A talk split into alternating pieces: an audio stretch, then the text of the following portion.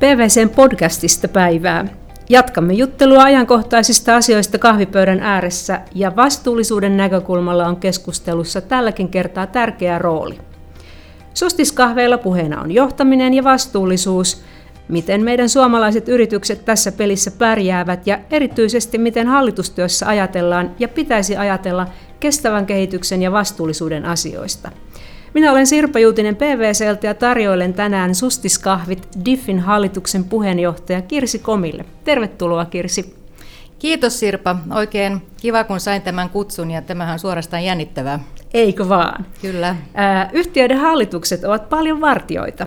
Hallitus käsittelee itse asiassa hyvin monenlaisia asioita. Olisi varmaan helpompi sanoa, että mitkä asiat eivät ole siellä agendalla, mutta kun maailma muuttuu ja ollaan kiihtyvässä muutoksessa, niin alkaa olla aika vaativa tehtävä niin kuin olla seurata kaikkea sitä, mitä siellä tapahtuu, kun pitäisi pysyä kärryillä monesta isosta asiasta. Mutta tänään me keskitymme, jätämme vähän niitä muita asioita syrjään, tai eihän sitä Kirsi tiedä, miten me tässä keskustelun lomassa mihinkäkin kohtaan sitten tuota eksymme, mutta erityisesti katsotaan nyt vastuullisuutta osana hallitustyötä. Mutta jos mä ihan ensin kysyisin sinulta Diffistä, eli, eli moni toki tuntee Diffin, mutta eivät ehkä kaikki, että mikä se Diff on ja ketkä ovat jäseniä? Joo, kiitos kysymästä. Siis DIF, eli Directors Institute Finland, kautta hallitusammattilaiset ry, on suomalainen hallitusvastuuta kantavien henkilöiden yhdistys. Eli meillä on noin 750 jäsentä, jotka kaikki kantavat joko suoraan hallitusvastuuta joko pörssiyhtiöissä tai sitten muissa merkittävissä markkinaehtoisesti toimivissa yrityksissä. Meillä on myös jäseniä näiden tahojen ylimmästä johdosta, toimitusjohtajia, talousjohtajia, hallituksen sihteeri, johtajia, jotka omassa työssään ovat tekemisissä suoraan hallitustyöskentelyn kanssa. Mm, olet paitsi DIFin hallituksen puheenjohtaja mukana myös monessa hallituksessa itse. Missä kaikissa sä oot mukana? Otetaan semmoinen lyhyt oppimäärä tässä kohtaa. Joo, siis mä oon tehnyt hallitustyötä kymmenen vuotta, että sitä enemmän olin parikymmentä vuotta Nokialla maata kiertävällä radalla, ja kun jäin, jäin tuota Nokian verkkopuolelta pois johtajien tehtävästä jopa kymmenen vuotta sitten, niin sen jälkeen olen tehnyt hallitustyötä päätoimisesti ja on ollut kaikkia viidessä pörssiyhtiössä, kolmessa valtionyrityksessä ja useammassa pienessä ja, ja tehnyt myös erilaista pro bono-juttua. Tällä hetkellä olen kahdessa pörssiyhtiössä. Toinen niistä on suomalainen äh, Metsäboard ja sitten ruotsalainen hoiva yritys Human AB. Sen lisäksi sitten Suomessa mä toimin puheenjohtajana Dokrates syöpäsairaalassa, kiinteistöalan Lindström Invest Oyssä ja sitten tuota SPR-veripalvelun johtokunnan puheenjohtajana DIFin lisäksi. No niin, siinä kyllä voi sanoa, että pitääkin olla jo koko päiväinen hallitusammattilainen, että tuosta repertuarista sitten selviää. Ja kaikki nuo yritykset on sellaisia, että siellä on aika paljon muutosta todellakin menossa. Että jos nyt sanotaan, että yhtiöiden ää, niin kuin toimintaympäristössä tapahtuu paljon, mutta sitten itse liiketoimintamalleissa ja siinä, minkälaisia palveluja ja tuotteita ja miten, minkälaisia ekosysteemiä niiden ympärille muodostuu, niin siellä tapahtuu myös paljon. Ja äh, nyt kun olet äh, noissa mielenkiintoisissa yhtiöissä hallituksessa, niin onko hallituksen jäsenellä tai siis hallituksella toimielimenä, niin, niin minkälainen rooli sitten suunnan näyttäjänä muutokselle? Siis äh, totta kai hallituksella on siinä rooli ja pitääkin olla, mutta että mä en haluaisi niin kuin liikaa korostaa tässä yksin hallituksen tehtävää, roolia ja vastuuta, vaan kyllähän näitä asioita viedään eteenpäin yhdessä toimivan johdon ja, ja toimitusjohtajan kanssa, eli sanotaan, että alhaalta ylös ja ylhäältä alas, ja sitten yhdessä vielä parhaiten pähkäillen, että mihin suuntaan sen yrityksen pitäisi mennä. Mutta että hallituksellahan on tärkeä tehtävä esittää erilaisia välillä tyhmiäkin kysymyksiä niin sanotusti, jotka sitten toivottavasti tuottaa lisäarvoa päivän päätteeksi, kun mietitään, että tehdäänkö me nyt oikeasti ihan niitä oikeita asioita ja onko meillä fokus kirkkaasti siinä, missä pitäisi olla ja onko nurkan takana joku uhka, jota, jota ei joko nähdä tai, tai haluta nähdä tai uskalleta kyseenalaistaa, mutta että kyllähän se on konstruktiivisen dialogin yhdessä tekemisen toivottavasti sitten tuottama tulos ja suunta. Näin, näin voisi kuvitella, että näin se on. Ja, ja sitten se, mitä sanoit, että, että täytyy niin kuin kysyä välillä niin sanotusti tyhmiä kysymyksiä, niin sillä tavalla voi itse ajatella, kun tässä tätä palveluliiketoimintaa on harjoittanut myös pitkän aikaa, että kyllähän välillä tuntuu siltä, että olisi helpompi vaikka jollekin asialle, no ei voi sanoa, että umistaa silmät, mutta että sanotaan nyt näin, että jatkaa entistä koska silloin niin kun ollaan tutuilla ja turvallisilla vesillä ja muutoksen aikaansaaminen on aika hankalaa silloin, kun isoista yrityksistä kysymys. Ne on pitkiä prosesseja, ne muutokset, investointeja joutuu tekemään kuitenkin aina riskillä. Mm. Ja, ja siinä varmaan hallituksella on sitten oma roolinsa, että arvioida sitä riskin suuruutta ja, ja voidaanko se ottaa nyt vai pitääkö siinä odottaa vielä vuosi tai kaksi, koska oikea ajoitushan on kaiken A ja O. Joo, se on totta ja sen kun aina tietäisi, että onko se ajoitus oikea juuri nyt. Mutta että monestihan sitten käy niin, että jos sitä liian pitkään miettii, niin sitten juna saattoi mennä mm, jo. Ohi meni jo, näin Joo, se voi kyllä. olla, kyllä se on. Ja, ja, ja sitten äh, tuossa kun mietitään varsinkin kuluttajaliiketoiminnassa aina sitä, että joko markkinat ovat valmiita johonkin asiaan, niin kun sitten ei ihan voi arvioida silläkään perusteella, että kysytään kuluttajilta, koska siellä voi tulla sitten asioita, joita niin kuin toivotaan tai halutaan, vaikka nyt näissä vastuullisuuskysymyksissä, että usein kysytään, että olisitko valmis maksamaan enemmän jostakin Joo. asiasta, jos meillä olisi sellaisia tuotteita, ja sitten käytännössä ei kuitenkaan maksu valmiutta ehkä ole samalla tavalla, että onko nämä sitten vaan semmoisia heikkoja signaaleja vielä, ja, ja sieltä vaan omalla ammattitaidolla sitten todetaan, että no nyt me lähdetään markkinoille, lähdetään markkinoille, nyt vähän vaikka pusketaan tätä eteenpäin, niin sieltä se sitten tulee. Joo, tämä on oikeasti tuota, tuhannen taalan kysymys, että milloin, milloin sitten painetaan kaasua ja milloin painetaan jarrua. Mutta, mm. mutta et sen mä oon niin ehkä sitten huomannut, että oli kyse melkein mistä tahansa, että, että jos liian pitkään miettii, niin, niin sitten on ehkä saattanut miettiä liian pitkään. Mm. Ja tuossa etukäteen kun mietin kysymyksiä, niin mietin sitä, että, että miten Tämä on vielä huono kysymys, ehkä tätä ei pitäisi kysyä, mutta no, tulee kysy kuitenkin, niin, niin katsot, mä, katsotaan mitä, on... sä, mitä sä kysyt ja mitä mä vastaan. Joo, ja ehkä tämä on just yksi niistä niin. tyhmistä kysymyksistä, että onko se tulevaisuuden suunnittelua vai tulevaisuuteen reagointia enemmän tällä hetkellä? Miten sä sen näet? Joo, siis tota, kyllähän nyt on ihan älyttömästi epävarmuuksia ilmassa, mutta sitten mä en ole niinku ihan varma, että onko se elämä koskaan ollut niin kuin kauhean yksinkertaisen suoraviivasta. Että ainakin mun omalla ammattiuralla niin on jotenkin lähtenyt siitä, että ainut asia, mikä on täysin varmaa, on niin kuin jatkuva muutos. Ja, ja tietysti niin kuin täydellisessä maailmassa niin sä pystyisit äh, tulevaisuutta suunnittelemaan sen sijaan, että sä passiivisesti siihen reagoisit. Mutta että vaikka kuinka tekisit senaariotyöskentelyä hallituksessa tietysti toimivan johdon sitten tuota, niin kuin tuottaman datan perusteella ja näin, niin aina tulee jotain yllättävää. että oikeastaan niin kun ne yritykset pärjää sitten vielä pikkasen paremmin, jolla löytyy sitten sellaista herkkyyttä ja nopeaa reagointikykyä, et sitten kun se suunnitelma sitten menikin ehkä vähän pieleen tai ei ihan toteutunut, niin sitten sä pystyt kuitenkin reagoimaan ja miettimään, että mikä nyt on se oikea ratkaisu tässä muuttuneessa tilanteessa. Jos kysymys oli tyhmä, niin vastaus oli kyllä erinomainen. Eli tästä voisin niin vetää yhteenvetona, että, että se on sekä suunnittelua että reagointia. No niin, varmaan. Joo, joo. Että vähän kumpaakin aina tilanteen, tilanteen mukaan. mukaan. Yes. No miten pitkälle hallituksen sitten on katsottava? Miten kaukaisiin asioihin niin kuin otettava kantaa? No mä luulen, että tämäkin vähän riippuu tietysti niin kuin toimialasta. Ja, ja tota, jos sä oot niin kuin semmoisessa bisneksessä, että sun pitää tehdä niin kuin tosi isoja investointeja, ja, ja tota, niiden avulla sit varautua niin kuin tulevaisuuteen, niin, niin kyllähän sulla pitää olla sitten aika pitkä perspektiivi ja jonkunnäköinen ymmärrys siitä, että mihin tämä maailma on menossa ja, ja markkinat on menossa, jotta sä pystyt, pystyt niin kuin investoimaan tulevaisuutta varten. Että se vähän niin kuin riippuu tilanteen, tilanteen mukaan. Joo, joo, jos oltaisiin vaikka energiantuotannossa, niin olisi ehkä, ehkä todella mietittävä sitten aika isoja kysymyksiä, Kyllä. niin kuin energian käytön transitio sun muuta, Kyllä. mutta jossakin toisessa ainahan tässä kuullaan, että joku, joku tuota vaatevalmistaja tekee joka toinen viikko uuden malliston, niin se on ehkä vähän niin kuin nopeampaa reagointia sitten se. Joo, kyllä.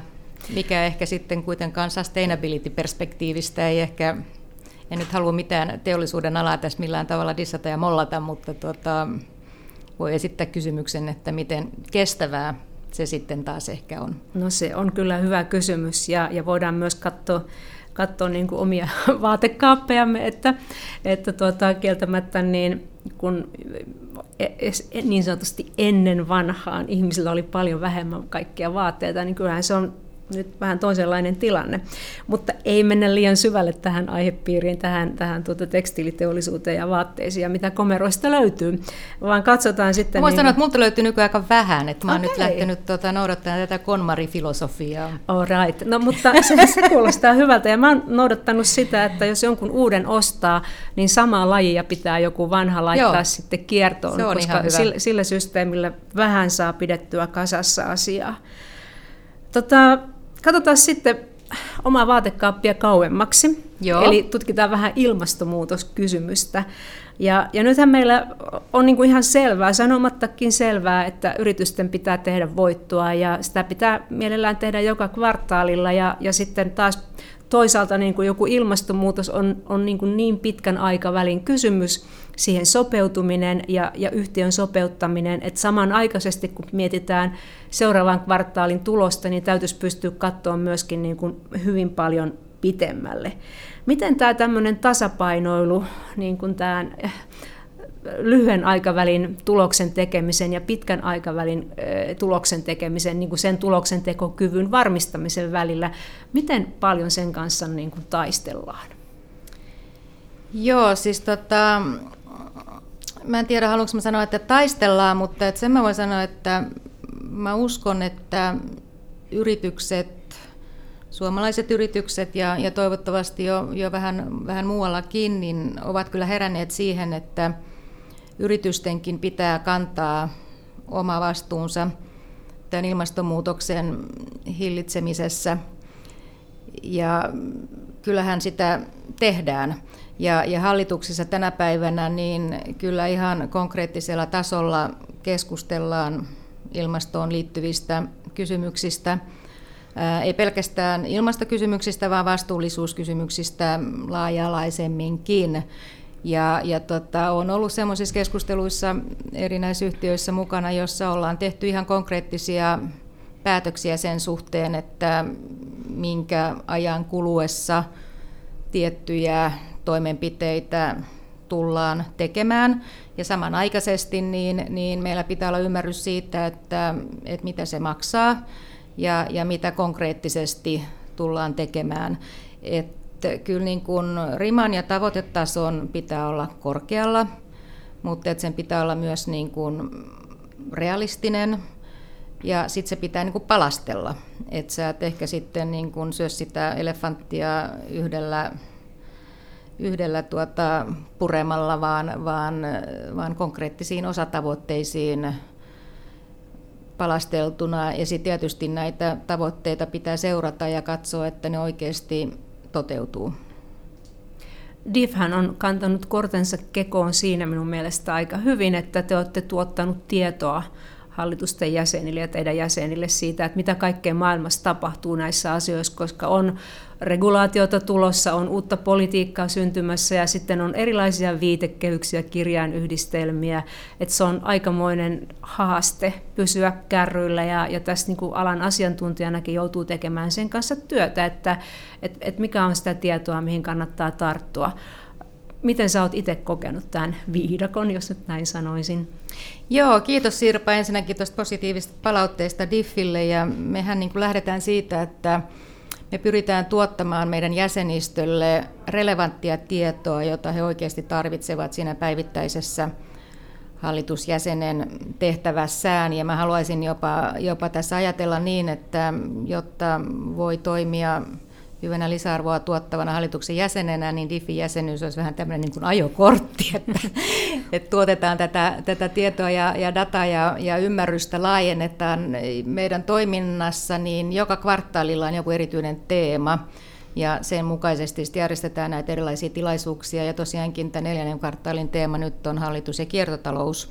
Mutta että me katsotaan tässä kohtaa myös vastuullisuuskysymyksiä vähän laajemmin, että, ei pelkästään puhuta kiertotalousasioista, mutta että me ollaan se tässä kyllä niin kuin ymmärretty, että nämä kysymykset ei häviä yhtään minnekään, että me ei tätä maailmaa voida nyt heti tässä niin rakentaa valmiiksi tässä kohtaa, että kun me ollaan määritelty esimerkiksi meidän ensi vuoden kvartaaleiden jo teemat, niin vuoden päästä neljännellä kvartaalilla niin meillä on teemana sitten hallitus ja vastuullisuus. Ja toivottavasti on jotain niin kuin positiivisempaa kerrottavaa siinä kohtaa, että tietyt asiat ovat lähteneet eteenpäin. Ää, toi Jyri Häkämies Teemalehden artikkelissaan puhukin juuri kiertotaloudesta ja totesi, että se on uudenlainen talousmalli, jossa pyritään hyötymään tuotteiden koko elinkaaresta. Tähän liittyvät innovaatiot ja energiatehokkuus voivat tuoda yrityksille merkittäviä säästöjä sekä avata uudenlaista kasvua. Kiertotalouden ympärille syntyvät ekosysteemit voivat toimia myös kasvualustana uudenlaisille liiketoimintamalleille. Miten oletko nähnyt, että tämä olisi toteutumassa, että, että nämä, nämä ekosysteemit on syntynyt ja siellähän sitten tietysti toinen toistaan ruokkii ja mahdollistaa uudet liiketoiminnat ja uudet liiketoimintamallit. Joo, siis kyllähän niin kuin esimerkiksi niin kuin metsäklusterin ympärille on tullut hyvinkin paljon niin, niin tämän tyyppistä toimintaa. Ja, ja tota, mä kyllä niin kuin jotenkin haluaisin olla tämmöinen, mä en tiedä onko se oikea termi, niin, niin teknologiauskovainen tai, tai muuten niin kuin optimisti sen sijaan, että olisin niin kuin pessimismiin ja, ja ilmasto tämmöiseen tuskaan taipuvainen, niin, niin jotenkin niin mä toivoisin, että, että meidän niin kuin asenne olisi sillä tavalla innostuneen utelias, että hei, että nyt meillä on niin kuin iso haaste ja ongelma, mutta hei, mehän fiksataan tämä. Ja sitten kun alkaa olla niin kuin nuorissa tämmöistä niin kuin muutenkin startup-mentaliteettia ja, ja, ja meininkiä, että jotenkin niin haluan ajatella, että sieltä alkaa niin kuin pikkuhiljaa yhä enemmän tulla yrittäjäasenteella – sellaista tekemisen meininkiä, että hei, että nyt me ratkaistaan tämä kohta tätä isompaa haastetta ja kehitetään tästä menestyksekästä liiketoimintaa, jotta voidaan taas tehdä enemmän innovaatioita, jotka taas ratkaisee sitä seuraavaa ongelmaa nyt on niin hyviä ajatuksia, että pidetään pieni paussi. Ei sillä, että, että niin kuin ei pystyttäisi yhtä kivoilla ajatuksilla jatkamaan, mutta olisi varmaan toisen kahvikupin paikka. Mutta jatketaan ihan pian sustiskahvien parissa. Kannattaa pysyä kuulolla, sillä kiinnostavia kysymyksiä on tulossa lisää.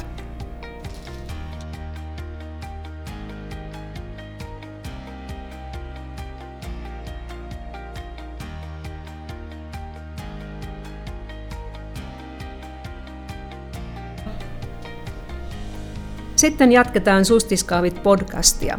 Tällä kertaa vieraanani on Diffin hallituksen puheenjohtaja Kirsi Komi. Jatketaan keskustelua yhtiön johtamisesta ja hallituksen roolista sekä tietysti myös yritysvastuuasioista. Nyt tämän seuraavan kysymyksen mä olen kysynyt itse asiassa parissa edellisessäkin podcastissa ja kysyn nyt sinultakin. Et mitä mietteitä herättivät Financial Timesin ja The Economistin uutiset siitä, että kapitalismi olisi rikki. Ja samoin Business Roundtable otti kantaa siihen, että yhtiöillä on muitakin tarkoituksia kuin taloudellisen voiton tuottaminen. Joo, siis äh, mun mielessä tämä herätti pelkästään niin kuin positiivisia ajatuksia, mutta sitten samanaikaisesti, kun olen lukenut siitä vähän enemmän, niin, niin äh, loppujen lopuksi ei ollut kauheasti mitään uutta. Että näitä samoja asioita hän on ollut yritysten esimerkiksi Code of Conducteissa jo, jo niin kuin pitempään ja, ja tota, muutenkin niin mä en näe niin kuin vastuullisuudella ja voiton tavoittelulla niin kuin lähtökohtaisesti, että siinä olisi niin kuin mitään ristiriitaa, koska vain vastuullisesti toimivat yritykset niin voivat generoida pitkässä juoksussa voittoa. Et mun mielestä se ei ole niin mitään ristiriitaa, mutta sitten kun ajatellaan, että mitä ne yritykset on, jotka, jotka tuota, tähän menivät mukaan, eli eikö ne ollut niin, että ne oli jenkkejä? Mm, kyllä. Ja, ja, ja tota, Amerikan ihmemaassa nyt tapahtuu ihmeellisiä asioita muutenkin tänä päivänä siihen sen syvällisemmin menemättä, niin, niin mä uskon, että tämä on ollut ihan niin kuin hyvä siellä. Ja, ja tota, toivottavasti niin kun ravistelee sitä yhteiskuntaa ja, ja ajatusmaailmaa, että jospa siellä sitten myöskin niin kun valtiojohtoisesti niin ehkä ymmärrettäisiin näiden tavoitteiden perään paremmin, mutta voipi olla, että ei ymmärretä, mutta hyvä, mm. että yritykset ymmärtävät. Niin, ja se, se ehkä, minullekin se näyttäytyy sellaisena niin kuin median tavallaan... Ää, ei voi sanoa masinoimana, koska sitä se ei varmaan ollut, vaan että media niin kuin käytti sitä mahdollisuutta tuoda esiin nämä asiat jopa kansikuvassa. Joo, juuri näin. Eli, eli sillä tavalla siinä niin kuin selkeästi haettiin sitä tietynlaista vaikutusta. Kyllä. Ja kyllä se totta on, että jos katsoo yhtiöiden missioita vaikka, niin siellä usein mun mielestä näkyy ne muutkin asiat kuin, kuin sitten se voiton tuottaminen. Että se on vaan tavallaan se, se, se asia, joka, joka, niin kuin, joka vain yhtiössä täytyy pyöriä ja onnistua siinä voiton tuottamisessa, koska sitten taas sitä kautta generoituu yhteiskuntiin muutakin hyvää ja, ja nämä yhteiskuntarakenteet pysyy ja, ja se mm, talouden, talo, tai sanotaan se palveluiden perusta kunnossa sitä kautta. Kyllä, tota, ja olen edelleen kapitalisti kaiken tämän jälkeen, ja, ja tota, mutta uskon vahvasti siihen, että vastuullisesti mm. meidän on kaikkien toimittava. Joo, se oli toi, toi FIPS teki taas sen vuotuisen yritysvastuukyselynsä tuossa kevät-talvella ja, ja tuota, siinä niin kun tuli esille sellaisessa seikassa kasvua aikaisempaan kyselyyn verrattuna, että vastuullisuus että yritysjohtajat sanoo, että vastuullisuus vaikuttaa työvoiman sitouttamiseen ja houkutteluun. Ää, miten, onko tässä nyt kysymys jostakin sukupolviasiasta vai onko tämä kaikkien sukupolvien yhteinen asia, että, että vastuulliset yritykset ovat kaikille houkuttelevia työnantajia? Siis mä uskon, että ne on kaikille houkuttavia työnantajia, mutta siis voihan hyvin olla, että näihin kysymyksiin ehkä, en tiedä, niin saattaa olla, että nuorempi sukupolvi on, on herännyt tähän ehkä aiemmin kuin jotkut muut, mutta että, mm, kyllä mä uskon, että, että yhä enemmän niin, niin kaikki kysyvät näiden kysymysten perään ja, ja tota, varmasti, niin kuin, että jos on mahdollisuus valita, että olenko työssä sellaisessa yhteisöissä, joissa näihin vastuullisuuskysymyksiin suhtaudutaan vakavasti, niin ilman muuta niin silloin merkitystä, kun houkutellaan työvoimaa. Mm. Miten sitten äh, tällainen ihan, että se yrityskulttuuri on vastuullinen. Sillähän, siinähän on, se on tavallaan niin kuin syvemmällä siellä Joo. yrityksen elämässä silloin kuin, että sulla on yritysvastuuseen liittyvä politiikka kirjoitettu ja mittaat joitakin asioita ja raportoit. Jo, toki siinä yrityskulttuurin muodostumisessa nuo äsken mainitutkin asiat ovat auttamassa, mutta, Joo. mutta siihen meidän pitäisi varmaan päästä, että se yrityskulttuuri on sellainen jo. Joo, siis tämähän pitäisi lähteä siitä, että voi sanoa, että se on yrityksen DNAssa.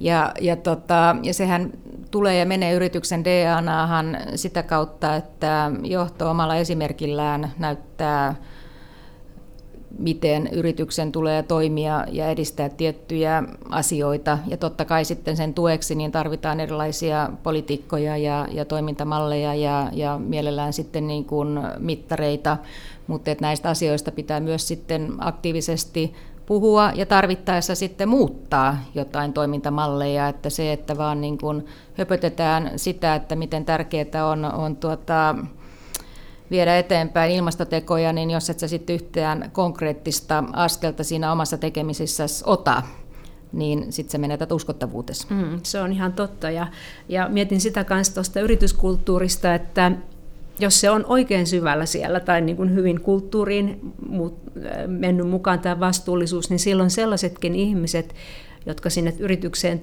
työhön tullessaan eivät välttämättä henkilökohtaisesti toimisi vastuullisesti tai niin vastuullisesti, niin se kulttuuri tavallaan imasee mukaan sitten, että se toimii hyvin sen muutoksen vahvistajana ja eteenpäin viejänä jopa. Kyllä, ja, ja tässä kohtaa mun mielestä niin kun nämä vastuulliset asiat, vastuullisuusasiat pitää nähdä mahdollisimman laaja-alaisesti, että tässä kohtaa me ei puhuta pelkästään niin kuin ilmaston lämpenemisen estämisestä? No ei todellakaan, vaan siinä tulee kaikki, oli ne sitten henkilöstöön liittyviä Juuri asioita, näin. toimintatapaan, kaikkeen sellaiseen, että siinä, siinä on tuota paljon paljon asioita.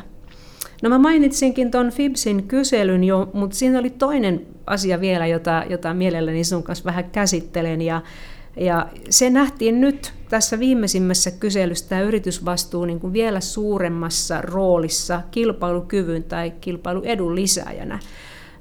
Ja sen nähtiin liittyen aikaisempaa suuremmassa määrin myynnin kasvattamiseen. No sitten me keskustellaan täällä aina siitä, että palkitsevatko asiakkaat todellakin sitten kuluttajat tai jos on B2B-bisneksessä toiset yritykset, sellaisen yrityksen, joka hoitaa vastuullisuutensa hyvin. Mitä sinä ajattelet siitä? Kyllä mä niin kun koen, että hyvin monesti niin yritykset lähtee konkreettisesti viemään joitakin asioita eteenpäin sen takia, että he saa ihan oikeasti painetta sieltä asiakasrajapinnasta. Se voi olla B2B tai sitten se voi olla B2C, mutta että, mutta että kyllä asiakkaiden vaatimukset on, on hyvinkin niin kuin merkittäviä. Tietysti mielellään näkee, että yritykset jo proaktiivisesti ymmärtää, että asioita pitäisi tehdä tietyllä tavalla, mutta että ilman muuta niin silloin merkitystä, että mitä asiakkaat ajattelee. Mm, viimeistään siinä vaiheessa, kun asiakkaalta tulee aika suoraa palautetta, Joo. eli lähdetään kävelemään, niin sittenhän se on, kyllä, se on kyllä. tehtävä. No mennään vielä tuohon toimivaan johtoon ja, ja tuota, heidän roolinsa vastuullisuudessa. Äh, miten se on? Pitäisikö palkita toimivaa johtoa näistä asioista ja, ja miten sun oman kokemuksen ja näkemyksen perusteella esimerkiksi juuri tuolta Diffin kautta, että onko, onko nämä vastuullisuusasiat jokin asia niistä johdon palkitsemisessa mukana? Joo, siis tästähän puhutaan tosi paljon nytten. Ja itse asiassa niin varmaan vielä haetaan niin kuin ymmärrystä, että mikä olisi tämmöinen best practice. Ja se riippuu myös ihan sitten siitä, että mitä se yritys tekee, millä toimialalla se toimii ja, ja tota, minkä tyyppistä kriteeristöä, mittaristoa, tavoitteita ylipäätään se yritys pystyy ja on, on niin kuin asettanut tietyissä kysymyksissä. Et mä en halua sanoa tähän niin kuin mustavalkoisesti, että pitää palkita tai ei pidä palkita, mutta että mä suhtaudun ehdottoman niin kuin avoimen mielin ja positiivisen hyväksyvästi siihen ajatukseen, että, että jollakin tavalla niin, niin vastuullisuuselementti voisi tai pitäisi näkyä ylimmän johdon palkitsemisessa, mutta että mä en halua sanoa, että tässä kohtaa niin kuin one size fits all, mm-hmm. vaan se vähän niin kuin riippuu. Näin se on, että se riippuu. Mutta nyt lähetetään kuule terveisiä sitten poliitikoille. Mitä sä sanoisit, jos, jos tuota, ajatellaan yritysten roolia ilmastonmuutoksen torjunnassa ja siihen sopeutumisessa ja, tai ylipäätänsä vastuullisuudessa, niin onko jotain, mitä sä odottaisit eh, jonkun tason, on se sitten EU-tasoa tai kansallista tasoa, niin, niin että mitä poliitikkojen pitäisi tässä asiassa ajaa, jotta ne tukisivat yrityksiä? Joo, siis tota, nyt jos kysymys, että minkä tason poliitikoille ja, ja tota, no, valitse. Mihin, mihin ilman suuntaan näitä terveisiä lähettää, mutta että, siis sehän on niin selvää, että, että yksi ihminen Suomessa tai yksi yritys Suomessa tai pieni Suomi maailmassa, niin ei pysty tätä yksin ratkaisemaan, eli me tarvitaan tähän kyllä niin kansainvälistä yhteisymmärrystä ja yhdessä tekemistä, mutta samanaikaisesti kun olen ymmärtänyt, että nämä kansainväliset sopimukset ja yhteinen tekeminen ei aina menekään niin kuin ehkä täällä haluttaisiin, niin me ei voida niin kuin ajatella, että jotkut muut sit kuitenkaan niin kuin ratkaisee tätä kysymystä meidän puolesta, vaan tässä pitää niin kuin itse kunkin niin kuin miettiä, että mitä minä, pikku Kirsi, nyt tässä voin, voin niin kuin tehdä. Ja, ja sitten samanaikaisesti, että mitä ne mun yritykset, missä mä oon itse mukana, niin, niin mitä he voi niin kuin tehdä. Et ehkä tämmöistä nyt niin kuin yksittäistä tuota, viestiä poliitikoille mulla ei ole muuta kuin ehkä sitten niin, että, että vaikka tämä on niin vakava asia, niin mä kuitenkin toivoisin, että se ei niin kuin tulisi niin kuin ylilyöntejä niin kuin regulaation tai jonkun muun suhteen sen takia, että tässä niin kuin panikoiduttaisiin.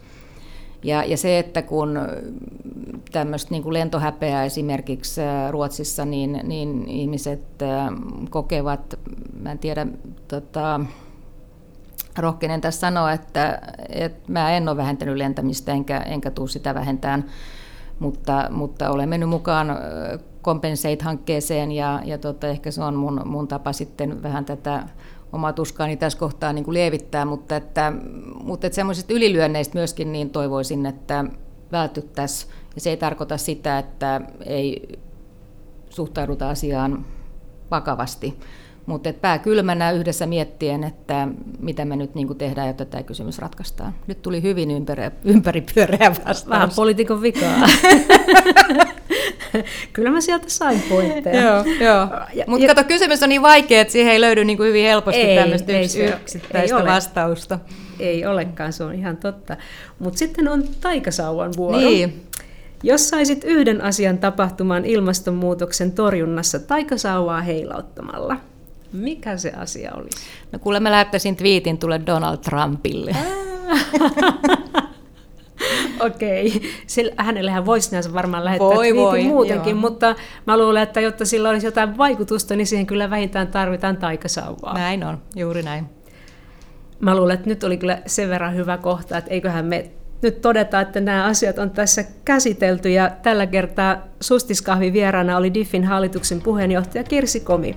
Puhuimme hallitustyöskentelystä, ilmastonmuutoksesta ja yritysvastuun merkityksestä. Minä olen Sirpa Juutinen PVCltä ja palaan taas pian uudella podcast-jaksolla.